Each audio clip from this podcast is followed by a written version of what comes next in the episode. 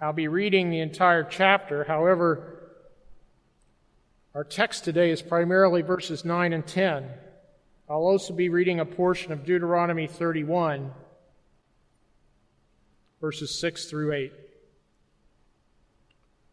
Here, once again, the very words of God. Brethren, if a man is overtaken in any trespass, you who are spiritual, restore such a one in a spirit of gentleness, considering yourself, lest you also be tempted. Bear one another's burdens, and so fulfill the law of Christ. For if anyone thinks himself to be something when he is nothing, he deceives himself. But let each one examine his own work, and then he will have rejoicing in himself alone and not in another, for each one shall bear his own load. Let him who is taught the word share in all good things with him who teaches. Do not be deceived. God is not mocked. For whatever a man sows, that he will also reap. For he who sows to the flesh will of the flesh reap corruption, but he who sows to the Spirit will of the Spirit reap everlasting life. And let us not grow weary while doing good, for in due season we shall reap if we do not lose heart. Therefore, as we have opportunity, let us do good to all, especially to those who are of the household of faith. And now from Deuteronomy chapter 31, verses 6 through 8. Be strong and of good courage. Do not fear nor be afraid of them, for the Lord your God, He is the one who goes with you. He will not leave you nor forsake you. Then Moses called Joshua and said to him in the sight of all Israel, Be strong and of good courage, for you must go with this people to the land which the Lord has sworn to their fathers to give them, and you shall cause them to inherit it. And the Lord, He is the one who goes before you. He will be with you. He will not leave you nor forsake you. Do not fear or be dismayed. The grass withers, the flowers fade, but the word of our Lord stands forever. Let us pray together. Father in heaven, we thank you for the redemption that has been purchased on our behalf through your Son, Jesus Christ the Lord and giver of life, the one whose kingdom shall not end, whose government and peace will grow and grow and shall have no end to it. And your zeal performs all of this. We give thanks, Father, that that redemption has come to us. We who were far from you, yet in your grace and your mercy, you sought us out brought us to confession and repentance by and through your Spirit, and have added us to your kingdom. Father, we give thanks for all you've done on our behalf. We thank you that you've humbled us that we might be lifted up. We thank you that you've promised us eternal life in the resurrection of our Savior. That which we could never bring about ourselves, you have brought about for us. All this, Lord, in all this we give thanks. And as we consider how you persevere with us, bringing us to this salvation, such that we'll never be plucked from your hands, we pray that we would persevere in faith until our full redemption, our glorification, and that we'd not grow weary in well doing but that we would do good unto all men, but especially those of the household of faith. And in this, this we give thanks as well. Goad us to this work, Lord. And we ask this in the name of Christ and for his sake. Amen. Well, brethren, today I have chosen a passage from Paul's epistle to the Galatians for us to consider the notion of perseverance. Now, I have to be careful when I make mention of this. For those of you who are theologians among us, or maybe uh, aspiring theologians, you may immediately think of the fifth point of Calvinistic theology, which was uh, codified for us at the Synod of Dort when the remonstrants, those who were bringing Arminian theology, uh, were uh, confronted by those who were of Calvinistic persuasion. And the fifth uh, point of Calvinism was the perseverance of the saints. The reason why I'm making a bit of a distinction here is I'm not going to talk about that particular notion of perseverance because that's really God persevering with us. And we learn of that in the 10th chapter of John's Gospel, beginning in verse 25, where we read these words Jesus answered them, I told you, and you do not believe. The works that I do in my Father's name, they bear witness of me. But you do not believe because you are not of my sheep. As I said to you, my sheep hear my voice, and I know them, and they follow me. And I give them eternal life, and they shall never perish, neither shall anyone snatch them out of my hand. My Father who has given them to me is greater than all, and no one is able to snatch them out of my Father's hand. I and my Father are one. The notion of perseverance of the saints is more of God's persevering with us, meaning he will never relent of his promise to redeem those whom he's brought salvation to. And in this passage, our Lord reassures us that when God shines his grace and mercy upon us to the saving of our souls, we are forever his. No one nor anything can snatch us from his hand or the hand of our Lord Jesus. Our text today from Galatians 6 speaks of the character of the Christian who lives in light of the truths of John's Gospel, chapter 10. In other words, Paul is encouraging us to persevere in faith because God never leaves nor forsakes us, and none can snatch us from the Father's hand. We persevere because God perseveres with us. We, who God has chosen for redemption, are the eternal possession of the Almighty God. He will persevere forever on our behalf. And Paul is admonishing us then to follow in his likeness in our perseverance in the, in the faith. Brethren, I hope these statements warm your souls God will always persevere on your behalf. He has redeemed you to the uttermost. That should warm our soul. It's a great comfort then that we are called children of God, those whom God has called out of darkness into his marvelous light.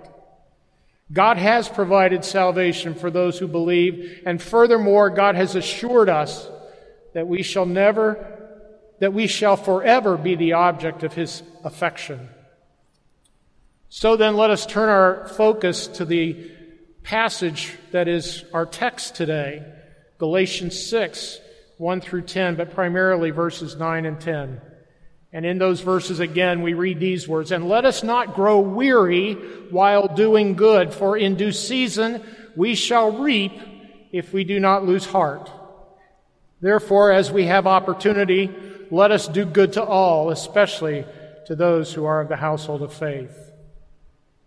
We'll consider these admonitions from the Apostle Paul in light of his own life, first as a Pharisee, then his life as a missionary, and then in light of the cross of Jesus Christ for us all. So let's begin with the admonishment in light of Paul's life before he came to faith. Think back in your scriptures with me. I'll say this history is important. As a student of history, I would, you wouldn't expect me to say anything different, I don't think. I think it's very important. But not all history has the same importance. For instance, it is an historical fact that yesterday was Saturday, September 16th. That fact is not so nearly important as what occurred on Saturday, September 16th. Furthermore, some events that occur are far more important than other events that occur, and I'll speak to that in just a few moments. So history is important, but not all history is as important in the same way. God has crafted all of history. He's chosen us to be his sons and daughters before the foundations of the earth. Before he created all things, he had your salvation in his mind to purpose it and to bring it to pass. So, on a macro level, God does all things for his glory and our good, and yet, on an individual level, sometimes we don't understand it as carefully. What has occurred in our individual lives does have great importance, and the Apostle Paul is no exception. And so I want to look a bit at his life to consider this notion of admonishment, not to grow weary in well doing, because I think Paul, if anyone, had a reason to complain about not growing weary he would have been the man. Now consider his life before his conversion. In Philippians 3 verse 5, Paul writes of himself as being, quote, of the stock of Israel, of the tribe of Benjamin, a Hebrew of the Hebrews, as touching the law, a Pharisee. He was an important person. He was of the covenant people. He was a Hebrew of the Hebrews. He was of the tribe of Benjamin. But more importantly, he was a Pharisee. He was a learned man and a man who one day would have great authority in Israel. While he was still fairly young, he was sent to Jerusalem to receive his education at the school of Gamaliel. Gamaliel being the, the Pharisee of Pharisees, probably the greatest teacher of the law in all of Israel in all of their history. He was one of the most noted rabbis in, the in, in, in all of Israel in their history. Little more is known about his early days, those of Paul. Yet, he takes an active part in the martyrdom of Stephen, and we find this in Acts chapter 7, 58 through 60, as well as chapter 22, verse 20. And then later, Paul would confess that beyond measure he persecuted the church of God prior to his conversion. Beyond measure. And in 1 Timothy chapter 1, Paul describes himself this way I was formerly a blasphemer, a persecutor, and an insolent man. And then he adds in verse 15 of the same chapter This is a faithful saying and worthy of all acceptance that Christ Jesus came into the world to save sinners, of whom I am chief. Prior to his conversion, Paul, though having titles to his name, being a respectable Pharisee, a person of the covenant people of God, was a blasphemer, a persecutor, and an insolent man, and a sinner of whom he was chief.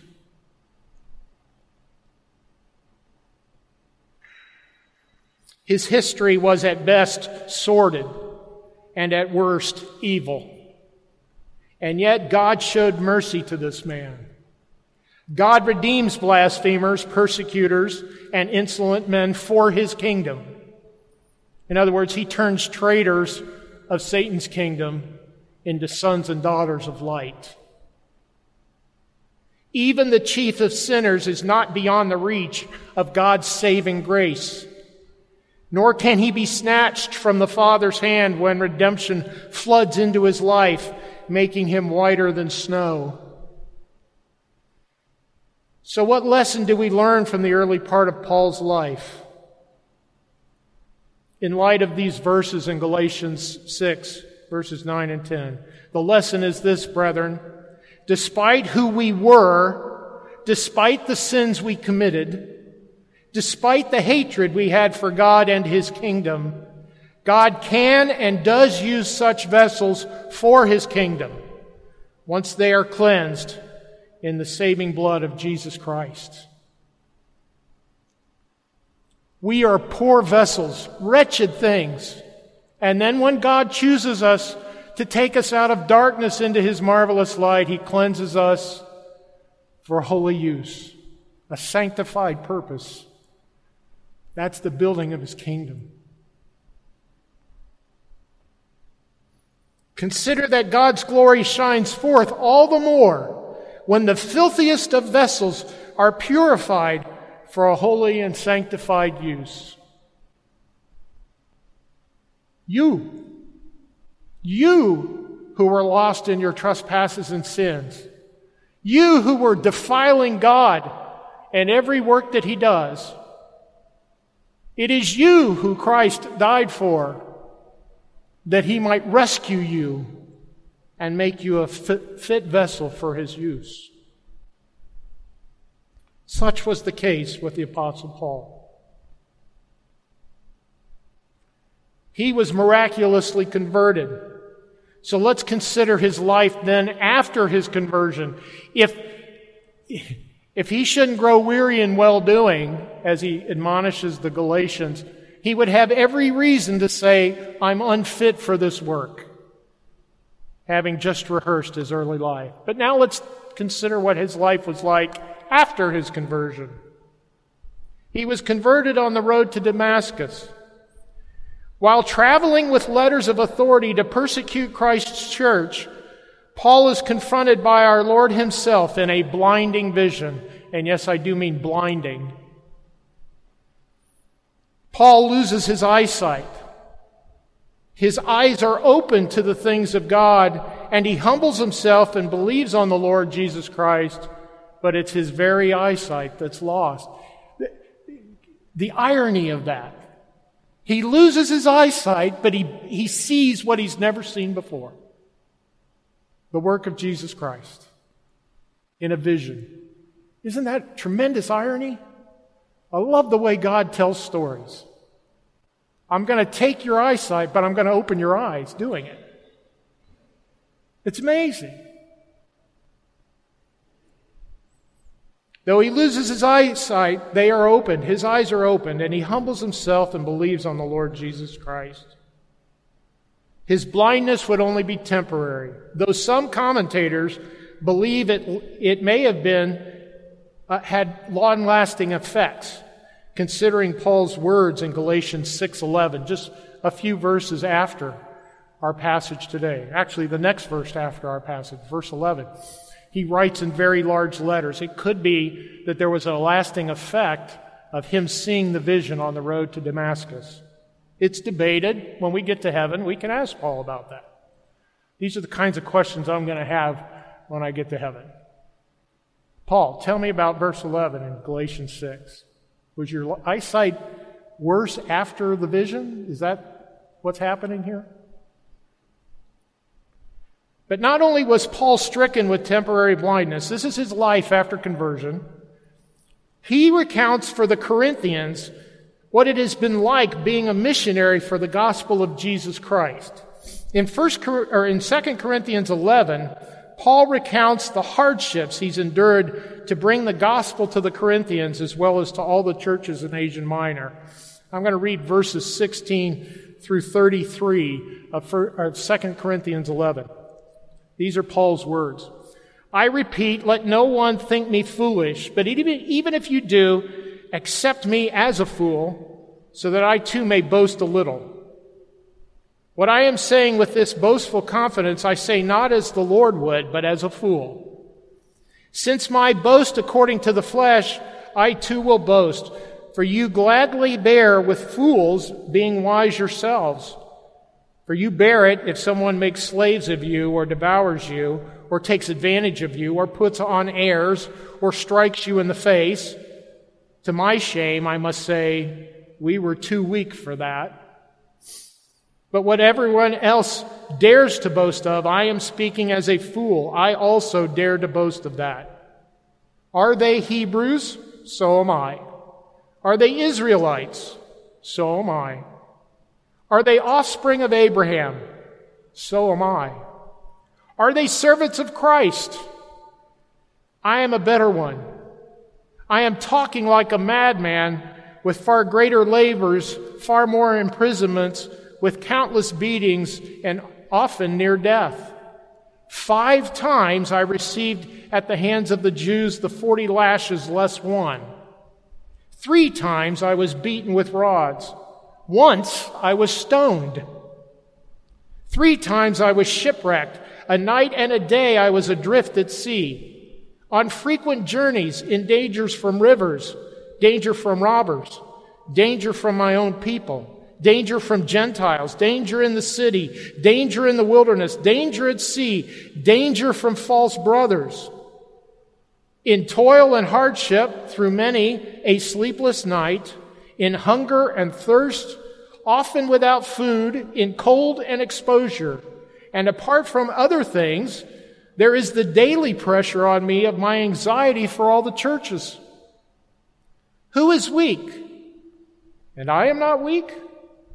Who is made to fall? And I am not indignant? If I boast, I will boast of the things that show my weakness.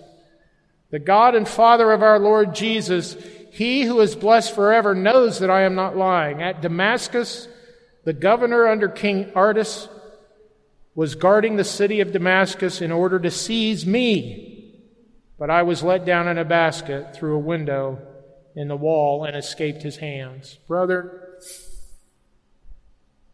Paul recounts his hardships here with great trepidation. He is not trying to glorify himself. Rather, he is answering a false accusation of some at Corinth that he is profiting from his ministry in the gospel at the expense of others. Profiting? With this list? To that charge, he recounts the various trials as God, God has led him through. Following, following his temporary blindness, remember the road to Damascus? In verses 23 through 28,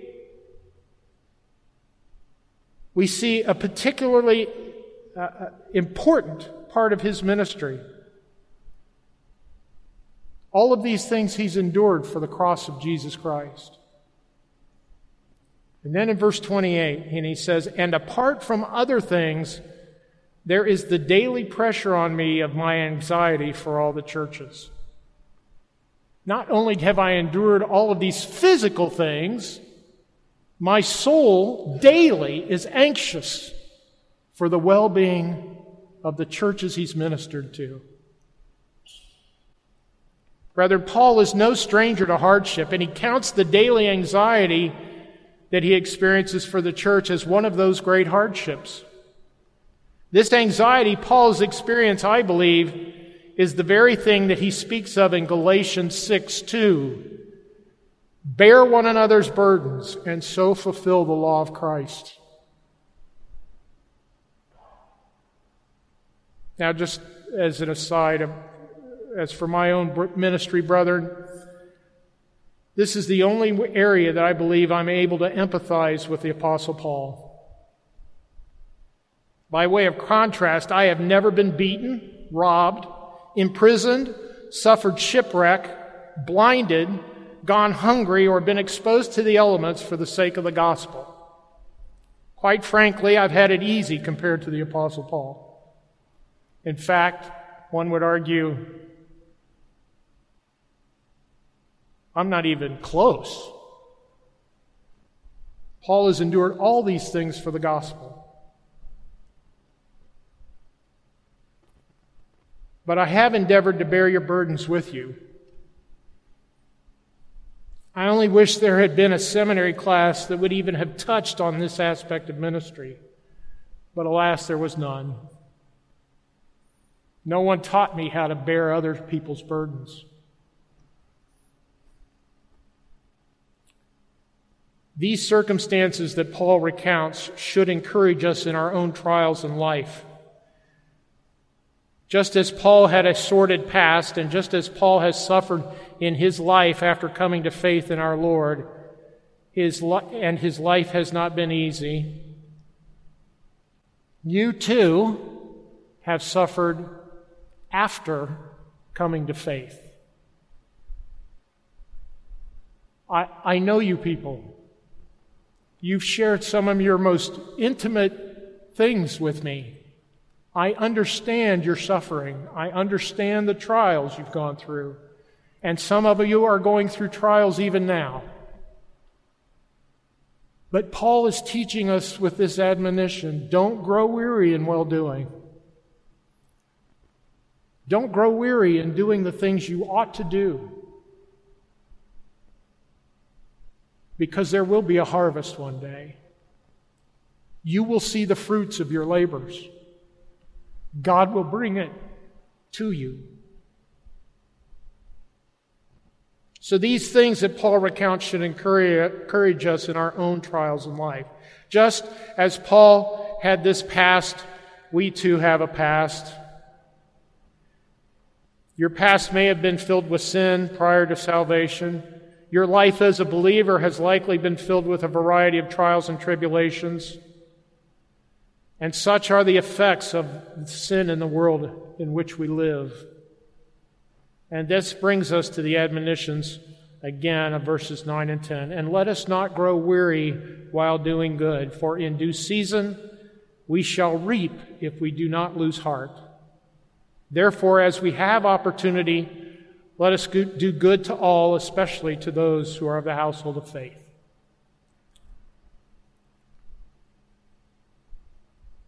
Our Lord Jesus died on a cross and in doing so, he is persevering to the end in our salvation. Let us follow after his example. Brethren, the passage that we've read as our text says these words In due season we shall reap if we do not lose heart. Brethren, God is the mighty reaper, and we are in the midst of a harvest season.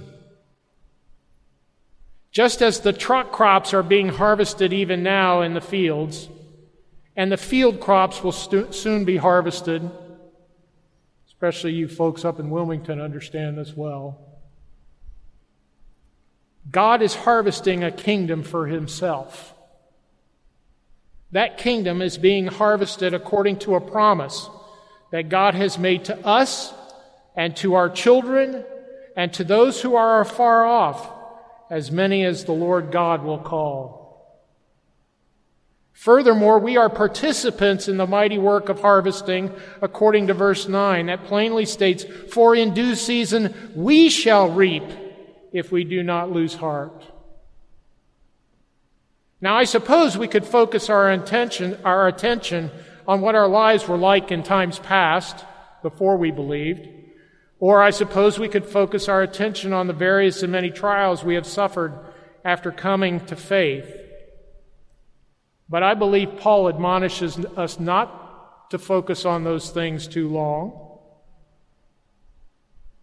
But he says, Let us not grow weary while doing good, for in due season we shall reap if we do not lose heart. Therefore, as we have opportunity, let us do good to all, especially those who are of the household of faith. Our focus isn't on the past, but should be on the harvest.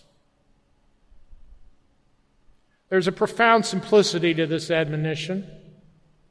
Paul wrote in Ephesians chapter 2 verse 10, "For we are his workmanship, created in Christ Jesus for good works, which God prepared beforehand that we should walk in them." Doing good unto all men has been prepared for us already. Doing good to the people of God has been prepared for us already. We are to walk in the light of that preparation. The life of faith and of good works is an enduring race, or should I say, a race of endurance. It takes time and tenacity. We can run this endurance race because Jesus has conquered on the cross and at his resurrection all ob- obstacles that we can encounter. Now, some of you are runners. You understand what endurance races are all about. You could burn yourself out in the first few miles, but if it's a marathon or anything similar to a marathon, you must save your energy. You must count the cost to the end. It's a race of endurance. I want to encourage you. Keep doing the good things that God's called you to do, rearing your ch- children in the nurture and admonition of the Lord, praying for your brethren, bearing their burdens in prayer, cleansing your own self in confession and repentance of sin, making yourself a fit vessel for the kingdom, proclaiming that good news to your neighbor, to your coworker, to your children. Showing forth the gospel of Jesus Christ in your life, being a faithful steward of what God has entrusted to you, tithing before God that He might increase all that you have. Treating those whom you do business with with fidelity paying your bills on time, when you make a promise, keeping it.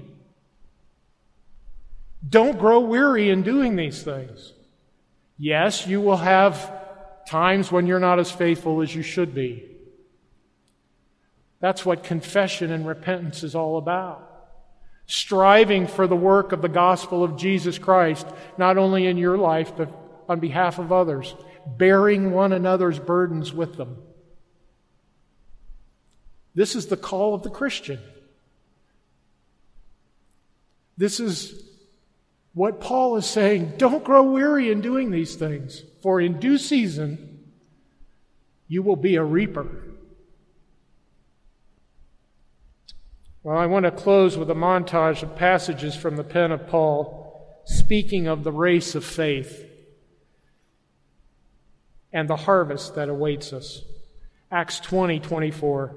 But none of these things move me, nor do I count my life dear to myself, so that I may finish my race with joy and the ministry which I received from the Lord Jesus to testify to the gospel of the grace of God. 1 Corinthians 9, 24. Do you not know that those who run in a race all run, but one receives the prize? Run in such a way that you may obtain it. 2 Timothy 4 7. I have fought the good fight. I have finished the race.